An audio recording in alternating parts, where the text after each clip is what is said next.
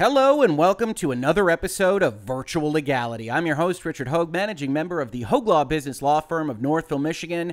And honestly, folks, I owe you a bit of an apology or a bit of a correction. But how big of a correction? Well, that's what's going to be up for debate as part of today's video. Late last week, I did a video called Microsoft's Moves, Massive or Minuscule, in which I talked about two separate things that Microsoft was doing in the video game space, or at least in the software space, one of which was Microsoft was allying itself with the Coalition for App Fairness in respect of their complaints about app stores and openness and interoperability, but they only went about halfway. Microsoft committed to the Coalition for App Fairness's rules and, and proposals and vision for the future with respect to Windows, keeping Windows an open system, which is not what they're talking about, but I am sure they appreciate the support. And I said, hey, that's probably not that big of a deal. The other thing that Microsoft did last week that we talked about in this video was that they announced an alliance with GameStop, a partnership, a strategic partnership, in which predominantly most of the press release talked about the fact that GameStop's associates would be getting Surface tablets, GameStop's back end, their computer systems would be operating on Dynamics three sixty-five, Microsoft's cloud-based kind of enterprise software solution. And then there was one more reference that goes a little bit like this. Following decades as an essential provider of the Microsoft Xbox gaming platform and services, GameStop has expanded its Xbox family of product offerings to include Xbox All Access, which provides an Xbox console and twenty-four months of Xbox Game Pass Ultimate to players with no upfront cost. GameStop and Microsoft will both benefit from the customer acquisition and lifetime revenue value of each gamer brought into the Xbox ecosystem. And last week, I talked about the fact that the line highlighted in red, that last line that I just read you, was being used in various places online to suggest that GameStop had entered into some kind of revenue-sharing, commissions-based agreement with Microsoft for sales made in, quote-unquote, the Xbox ecosystem, what we would usually think of as downstream digital purchases. You buy an Xbox from GameStop, Xbox gets its money, of course. GameStop gets its money for having a retail space and putting it on the shelves and having it available for you to buy. Then you go home and you buy Doom Eternal or you buy something else on the Xbox store. GameStop isn't a participant in that transaction, and some were suggesting that this line changed that, that GameStop was going to be a participant in the quote-unquote lifetime revenue value of those gamers brought into the ecosystem. And I said, well, that's not how I read this. The rest of the bullet points in this press release are basically divided into the main thing in the first sentence and then descriptions of why that main thing is useful. You can see above, oh, we're going to use Microsoft three sixty-five and Teams, and now we'll be more able to ask questions and share insights with each other, et cetera, et cetera. So this looks to me, set up as it was prior in the press release, to mean, okay, we're going to sell all access. And now that we have that sale of all access, yes, maybe we'll participate on a commission basis for the sale of all access, but once it's out of the store, we're not going to participate. And all this line was read by me to mean was that, sure, GameStop and Microsoft are going to benefit from having more gamers, right? GameStop benefits from selling Xboxes because that person with an Xbox is now on the margins more likely to come back into the GameStop with something that they want to purchase. Well, as of yesterday night, that has apparently not been the proper reading of that section. If we look, we see a tweet from Domo Capital Management, L L C, at Domo Capital, that says, today, dollar sign G M E, GameStop, confirmed with me that the agreement with Microsoft includes revenue sharing on all downstream revenue, that is digital downloads and digital content from any device that GameStop brings into the Xbox ecosystem. GameStop now meaningfully participates in digital. And I also wanted to give the hat tip. You can see below, Lord Cognito, at Lord Cognito, tweeted this to me with two eyeballs. And that's all it takes, folks, to get a hat tip in Virtual Legality is let me know about these stories. You only need to use the two eyeballs emoji or anything else that you like to let me know that these things exist. I really do appreciate it. And I said, well, this does change things. Now, in researching this particular tweet and this particular gentleman who goes by the name of Justin Dopierala, I wanted to find out exactly what he was thinking with respect to what he is saying here, because this does seem too broad to me, right? If we just take this tweet on its face, GameStop is going to be participating with all downstream revenue, including digital downloads and digital content. That means that if you buy an Xbox from GameStop, somehow GameStop is going to record that fact, M A C address, some other serial number. When you go and apply at home for your Xbox Live, you fill out all those cards, whatever it is that you're connecting your Xbox to your account with, that somehow Microsoft has to be aware that this box is now a GameStop box and is going to remit some percentage of the proceeds from your buying Doom Eternal or Red Dead Redemption two or Cyberpunk twenty seventy-seven or whatever else it might be to GameStop because they originated the sale of the Xbox. A highly unusual set of affairs. So I said, okay, I need to find out more about what this gentleman is thinking. And I found this on the website Seeking Alpha from October twelfth, twenty twenty. So he makes this tweet on October thirteenth, yesterday. The day before, he had already written an article entitled GameStop Revenue Sharing Agreement with Microsoft Shifts Sentiment. Now, if you aren't familiar with Seeking Alpha as a website, we covered some stories in Virtual Legality using Seeking Alpha as a source really back in the early days of Virtual Legality. This is a website in which financial analysis is speculated upon, that these various folks at running these various investment advisor companies are going to write articles that say, hey, this is why GameStop is a good buy or why it's a bad buy, why you should short sell it, all these various things. As we will read this article, which again comes before the tweet that he made yesterday night, so we have to take that under advisement as well, he's going to say why he thinks GameStop is a good buy.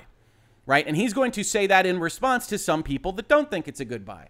With that as our understanding, let's take a look at what he was looking at the day before he apparently confirmed from GameStop directly that their agreement with Microsoft includes revenue sharing on quote-unquote all downstream revenue.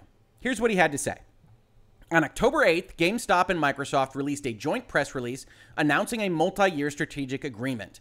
The investment media initially focused on the enterprise elements of the agreement rather than the commercial elements.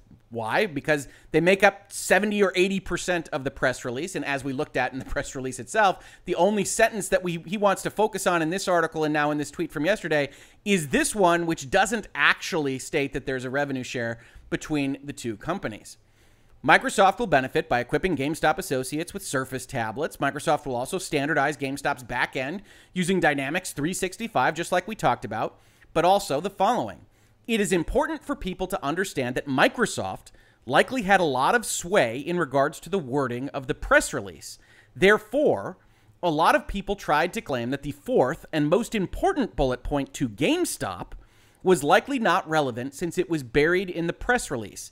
This is absolutely false and shows a lack of understanding surrounding the joint release. I feel seen, don't you? Those of you who follow Virtual Legality, he sees us. He says we're absolutely false. Well, in looking at this press release, I would argue that nothing here suggests that there is a revenue share and that if you were reading it that way, well, great, you read between the lines properly, I suppose, but that one or the other of GameStop or Microsoft was hiding the ball here. If there is a revenue share between GameStop and Microsoft for the digital sales occurring in the Xbox ecosystem, that is by far the most important point in this alliance and would have been writ large number one with a bullet in a normally organized press release of this type, which is the first thing that gives me pause when we talk about whether or not this is fully accurate. Of course, we're not getting quotes from this gentleman. We're not getting a quote directly from GameStop at this point in time. They might provide additional information later today or later on. It's a public company just like Microsoft is, so they'll have to share at least certain components of what's going on here. But whether or not it shows a lack of understanding surrounding the joint release, I I'd like to attribute it a little bit to two entities that apparently were interested in deceiving the public and maybe the investment groups on what exactly was happening here. Now, he says in red, two days ago, not yesterday, I have officially confirmed with GameStop that the following quote from the press release specifically refers to a revenue sharing agreement. GameStop and Microsoft will both benefit from the customer acquisition and lifetime revenue value of each gamer brought into the Xbox ecosystem. Michael Pachter of Wedbush detailed how this works.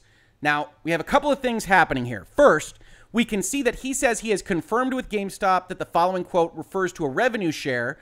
That doesn't get us to where he is going with his tweet from yesterday, which which is not his fault. This is an article from two days ago, so the day before yesterday. But he has now reaffirmed that he believes that this agreement is relating to all downstream revenue, which we will see lines up with his assumptions and his speculation from two days ago in a way that causes issues with my uh, assumption of credibility on these kinds of concepts, right? Another thing that contributes to my potential skepticism over these claims is the fact that he details what Michael Pachter had to say as saying that it detailed how this works. When, if we go to the link, which helpfully he provided, Microsoft deal unlikely to drive meaningful upside, Wedbush, we see that Michael Pachter was actually saying that the GameStop stock price going up probably wasn't something that was actually indicative of what this agreement was likely to be. Or as he says, the stock reaction appears to be driven specifically by language that suggests GameStop will participate in the lifetime revenue of each gamer, but the revenue share dynamic is likely less material than the share move, the increase in price, would imply. The context for what Michael Pachter is saying here is that he doesn't think, even if we assume that there's a revenue share as part of that press release, that it's worthy of this increase in the GameStop price. He is not as excited about GameStop as the rest. He added, as this article says, because it's summarizing these informational points from Michael Pachter to his investment crew, is what this might look like. For example, if a customer signs up for the fifteen dollars monthly Xbox Game Pass Ultimate at a GameStop store, we would expect GameStop to receive a buck fifty or so from that monthly revenue stream for as long as the customer continues to subscribe. If instead the customer signs up for Xbox All Access for thirty-five dollars a month, GameStop would share three hundred fifty dollars per month for twenty-four months. That makes sense to me. And again, this isn't Michael Pachter detailing how this works. It's him speculating as to how it might work. Note the "we would expect." Note the "by language that suggests." Michael Pachter doesn't have inside information, or at least he's not presenting that he does when he makes these statements. He's saying, okay, if this is in fact the case, if we're talking about lifetime revenue, we're probably talking about somebody that buys Ultimate at the GameStop. We have that account information when you buy it, and if you continue with that same account information, yes, GameStop can take its ten percent, just like it might take the ten percent of the hardware sales initially. Same with Xbox All Access. But will that continue and extend for the future? Does that count for digital sales in the marketplace in general? He doesn't assume that. And in fact, he made this hypothetical on the assumption, on the statement, that it's not that big of a deal because the difference isn't that substantial. That is what this author, Justin, disagrees with, right? He says, first of all, we don't know that the revenue sharing agreement is simply limited to a percentage of revenue of the cost of the subscription. It is possible that GameStop benefits from additional dollars that the consumer spends within the ecosystem, right? And he says, well, maybe they're getting a share of all downstream revenue, that GameStop is taking into account the M A C address or the serial number of the Xbox and is sending it to Microsoft, that maybe when you actually sign up for Xbox Live on your console at home, it asks you if you bought it from GameStop. Now, of course, if it's voluntary on that basis, there's going to be some kind of loss there because not everybody's going to tell them the right thing. Not everybody's going to remember. If you get it at Christmas, do you know whether it was bought at GameStop or not? No. So we would expect GameStop will probably have to take this information at the time and relay that to Microsoft in a fashion where Microsoft owes them ten percent, fifteen percent, five percent. There are no details here of the money that they make from that console. But does that mean they're going to take ten percent of that money from the rest of these digital sales? Domo Capital Management says so as of late last night.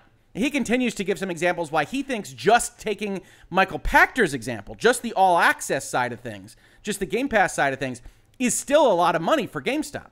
The context of this article is that this author is very pro-GameStop. He is writing to those folks that are short-selling GameStop, that think it's on the downswing, and saying, no, it's not. GameStop is a good investment, and more power to him. D- different people can have different opinions on these kinds of things. I have my doubts that the GameStop marketability, the sales platform that they have built over the past few decades, is something that will survive the digital transition, but they certainly have to try, and that appears to be what GameStop is doing. Now, he says GameStop makes about a ten percent margin on the sale of new hardware. If we assume that, then they make thirty to fifty dollars, whether they sell a Series S or a Series X. On the Xbox Series S, the cost is twenty-five dollars a month for all access for twenty-four months, and Series X is thirty-five dollars. According to Michael Pachter, he would expect, based on the same ten percent that this author is using, GameStop to earn two hundred fifty dollars to three hundred fifty dollars a month from each sale. Here's the thing. Over the course of twenty-four months, that will total sixty dollars to eighty-four dollars per sale instead of thirty dollars to fifty dollars. Yes, it will if we don't take into account things like the time value of money, the fact that this is going to be received by GameStop later on, that this is a credit program, that these are in fact credit risks, that some number of people are going to default on these kinds of things. And so you're not going to get all of that value. And so Michael Pachter looks at this and says, okay, it's probably not that big of a deal, but he says that it is. He also says most subscribers are likely to extend their Game Pass Ultimate subscription beyond the initial two years after the console is paid for. Now that's rampantly speculative, right? Game Pass Ultimate is relatively new in the world of video games. And in fact, Microsoft has been subsidizing virtually every subscription to Game Pass and Game Pass Ultimate since its inception. I'm still on a dollar program that they offered uh, at E three, I want to say two thousand nineteen. And we're still getting Game Pass Ultimate for a dollar a month or something along those lines. And that'll, of course, end. And then we'll reevaluate, just like everybody reevaluates when those trial periods or those very low-cost periods ends. But we don't know whether people are likely to extend their Game Pass Ultimate. But if they do, he says a second twenty-four month subscription would essentially have the same effect as GameStop selling an additional console over the next two years to the same person, as GameStop would realize another eighteen dollars per year per gamer over the following twenty-four month period, as the Game Pass Ultimate subscription is fifteen dollars a month. Now, you can also already see kind of some stolen bases there. Another console, eighteen dollars per year, that's thirty-six dollars. That's not another Series X. That's maybe another Series S, and, and that's still significant, but you're making certain assumptions that GameStop is going to make this money downstream, that Microsoft is going to keep the same percentage that they give at the point of sale for the box as they will for the extension, right? If you're talking about a commission agreement, if you're a lawyer and you're talking about a sales representative document, one of the things that you do is you talk about what this tail period looks like. Right? Yes, it's very important for the sales representative to get you in the same room, to get that sale done, to make those contacts, make those telephone calls. But as time goes on, their connection becomes less and less valuable. Microsoft retains that customer. People stay in the Xbox ecosystem. Otherwise, if you were going to stay at Xbox and you once bought an Xbox from GameStop, do you owe the same amount of money if you're Microsoft to GameStop ten years down the line if that person buys something from the Xbox store in twenty thirty? I think in general, when we look at commercial contracts and transactions of that type, the answer would be no. So we shouldn't assume that this agreement is flat. We shouldn't assume that it's necessarily even the same as the cut that GameStop would take out of the sales of the hardware itself. Now, this particular individual says that they will participate in those extensions, all downstream revenue, but we're starting to see that some of the assumptions that are made are more suggestive of somebody that just wants GameStop to be popular, just wants GameStop to make money, to have that share price go up. That's fair. That's fair. But we have other issues. While some analysts, like Seth Sigman from Credit Suisse, believes it will not be incremental to potential lost pre-owned sales, I would disagree. Now, understand this argument. Again, this author thinks GameStop is a good buy. A lot of people don't. And why do a lot of people not think GameStop is a good buy? Because they have financially struggled as folks transition over into digital purchases of video games. We're up probably at above fifty percent now of people buying video games digitally. And GameStop has, for a very long time, basically been a kind of secondhand video game shop. But that's where they made their highest margins. That's where they really made their hay. And the fewer physical games that are in circulation, the fewer pre-owned games are out there, the less money GameStop makes in that market.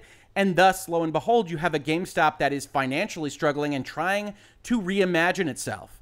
Now, this author says, hey, you know, this kind of deal is probably bigger than the lost pre-owned sales. Now, why does he say that? A couple of reasons, again, which I find at least somewhat disingenuous. Microsoft's All Access subscription does not include all games. In fact, many publishers have come out and stated that they would never go to the subscription model because it just doesn't make sense from an economic standpoint. Now, I saw that line and a red light went off in my head because I've only really heard one company frame their objections to the Game Passes of the world in that fashion, right? And that, of course, was Sony in the middle of September. Here's a headline from Push Square. Sony won't follow Game Pass model on P S five.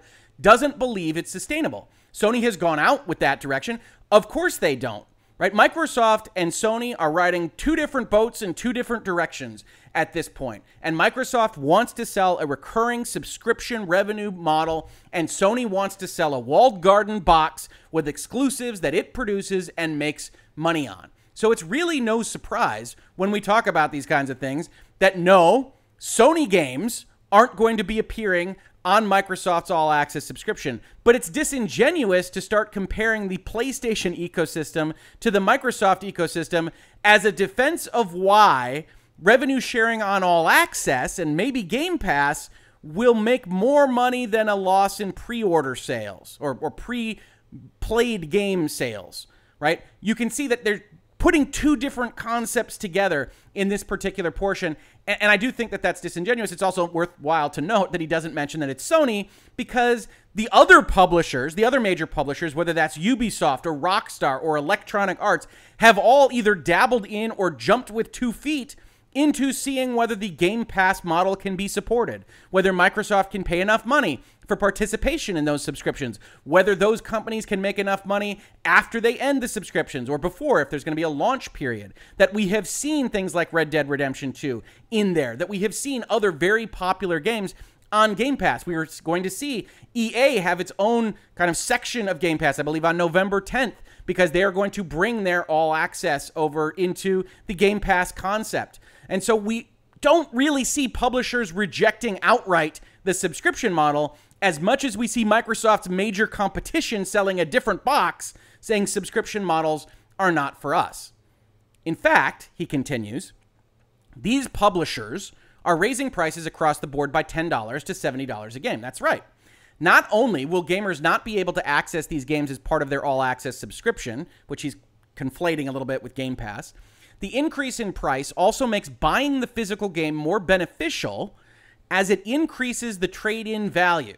Now, that's quite a sentence, right? From an economist's point of view, yeah, it might be more beneficial because you can sell it for more, but it costs more upfront, so it's less likely that you will buy it, right? Nobody thinks that as prices go up, demand goes up. Prices go up, demand goes down. That's how it has been, that's how it will always be. He says it will also encourage others to wait until a used pre-owned game is available and rejuvenate GameStop's pre-owned offerings. Now, this paragraph, to my mind, is a little bit crazy, right? Your suggestion is that the prices of physical goods go up, so more people will want them because they have a higher pre-owned value, and also simultaneously more people will wait for them so that they can get it pre-owned, all in the midst of a discussion about digital in which Microsoft is selling a subscription model where you don't pay anything for those products, and which, when a physical copy of a game that isn't available on Game Pass is seventy dollars or eighty dollars or one hundred dollars, then isn't the actual factor of that kind of price increase that Game Pass looks that much better, that somebody can just enter into the subscription digital model and not think about any of this, which when we're talking about GameStop on the whole means fewer pre-owned games, fewer high-margin sales, and yeah, GameStop better hang on for dear life to participate in the revenue share of whatever they're getting on a digital downstream basis from Microsoft, but Microsoft is now in the driver's seat because they can change that deal when amendment time comes or when termination time comes, and GameStop now doesn't really control its own destiny. And I think Seth Sigman from Credit Suisse and I are in agreement that GameStop has more fundamental problems and that the pre-owned market is going to dissipate to a very large degree, and GameStop is rightly trying to manage that storm, but I don't think this is the end state for that management at all. Next, we have an interesting concept. There still exists a material number of consumers that are still not interested in attaching a credit card to an online subscription and or may not even have a credit card. This makes GameStop essential in handling these transactions that allow people to purchase digital subscriptions and content. GameStop also accomplishes this through trade-in credits. Therefore, GameStop will share not only in the revenue from the all-access subscription, which is what we're talking about, but also in revenue spent on digital using GameStop's footprint. Now, that's interesting, right? This paragraph is trying to establish, because he doesn't have, apparently, what he says he has as of last night, the understanding that GameStop will actually be skimming off the top, getting a commission of the digital sales directly, that the fact that they sell cards in their store is their participation on digital. The problem with that, of course, is that that's entirely the way things function right now. That's how it functions with the PlayStation Network. That's how it functions with Xbox and Xbox Live. GameStop sells those cards right now, and it conflates this concept of whether or not they're getting revenue from All Access, from Game Pass, how long that lasts, what rate that is, which we apparently don't know, and we don't have the quotes from GameStop that this author is using, and says, well, they'll be participating in digital that way. And then that raises the question, is that what you mean when you make a tweet like this, when you talk about revenue sharing on downstream revenue? Could you be conflating the concept of, hey, we get a cut, we get a margin of the cards we sell in our store? Is that the revenue share that we're talking about? Is that the digital participation? Because that's the argument you already made the day before. And so, yes, I think if you just read this straight up, this is very important. And I think it would be very interesting if this is, in fact, exactly how it reads. But we've got now three or four or five points in this very article from this same author of that person making the tweet that says, ooh, you're using some kind of conflated arguments that makes me question what you mean by what is obviously what you are stating in your tweet. He also gives a quote from Jim Ryan, the PlayStation chief, notably not Microsoft, that says GameStop and their card sales is important. It's interesting. There is quite a nice ecosystem that's sprung up for specialist retail around selling cash cards for people who don't have a credit card.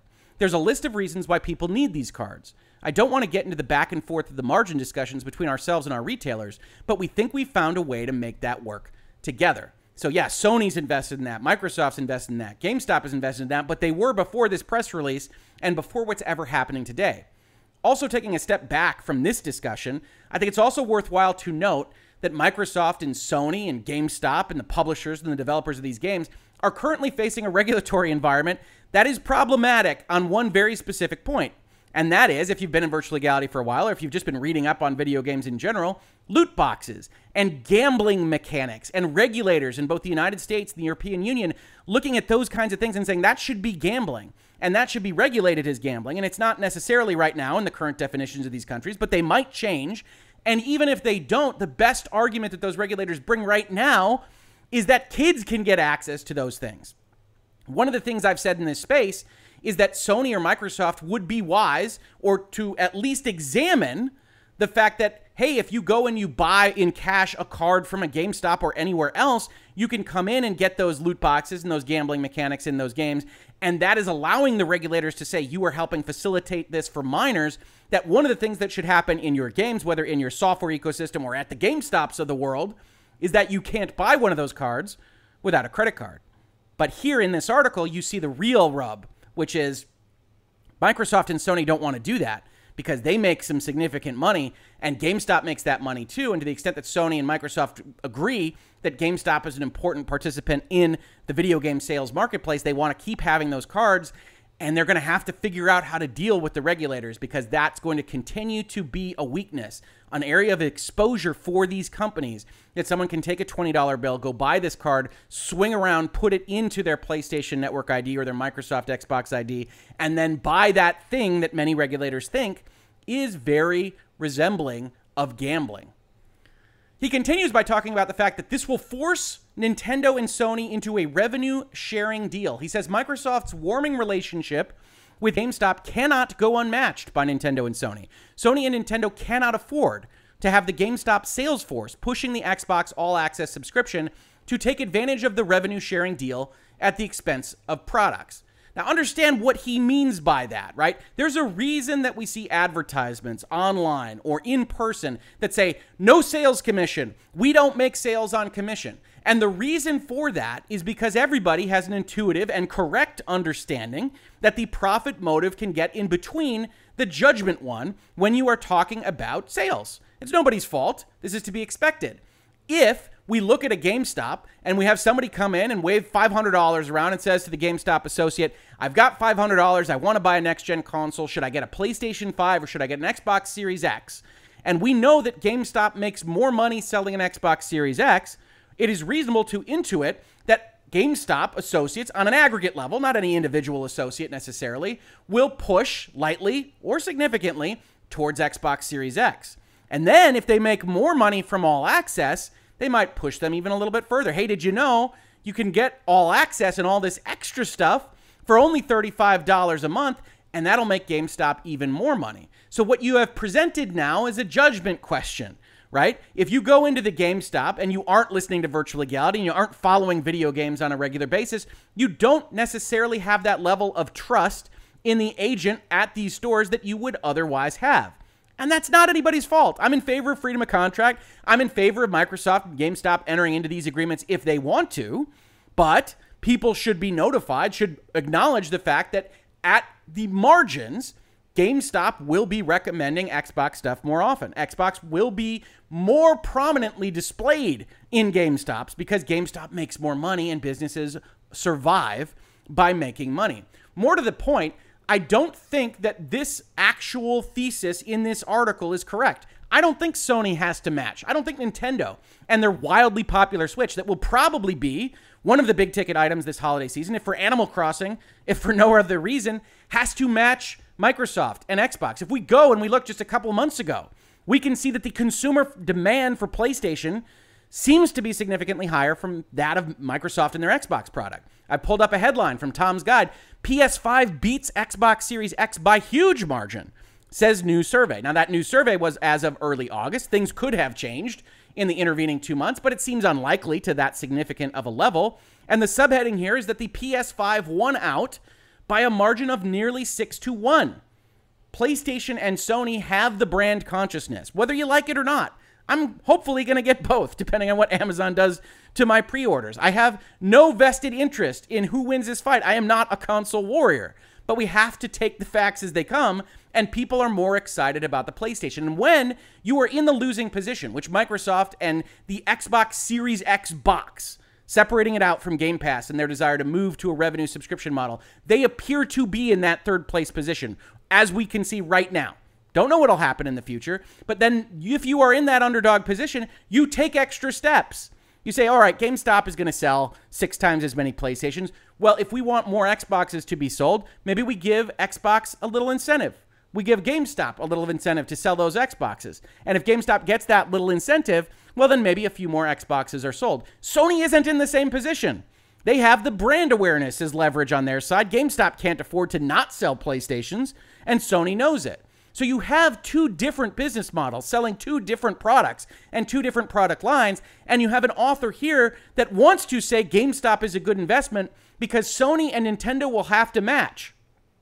He finishes this section by saying, I suspect GameStop's coup in getting Microsoft on board will be major motivation for Sony to finalize something soon before the release of the next-gen consoles next month.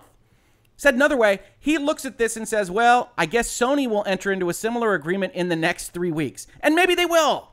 We are not sitting here with any foreknowledge of those kinds of things. But the fact that Microsoft did this and that Microsoft is doing all manner of different things separate from Sony and Nintendo in this generational transition does not mean that GameStop is going to get a Sony revenue share for downstream digital sales. It just doesn't. It could happen. But there's nothing to suggest that what has happened over the past couple of days with Microsoft and GameStop will result in that right now. And Sony and Nintendo are in wildly different positions to Microsoft and their Xbox project. And it's worthwhile to know that, even if you are the biggest Microsoft Xbox fan in the world. Which leads us back to this. The rest of this article is about how short sales and people that are down on GameStop are wrong and bad. And I will, of course, link this article in the description and you can check that out. But it's the author essentially saying, I'm right, haha, the short sellers are wrong.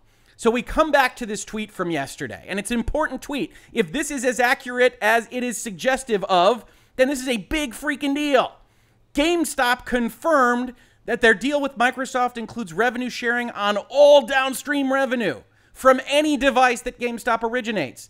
Microsoft has co-opted, if this is correct, GameStop's into being Microsoft stores, and that every sale that GameStop makes makes GameStop money from Xbox. And so, yeah, GameStop will be moving in that direction. Meanwhile, Sony is selling an all-digital unit, which would cut out GameStop almost entirely, unless you take Justin's supposition that selling digital cards is the same thing, which I, I wouldn't suggest as a long-term investment strategy.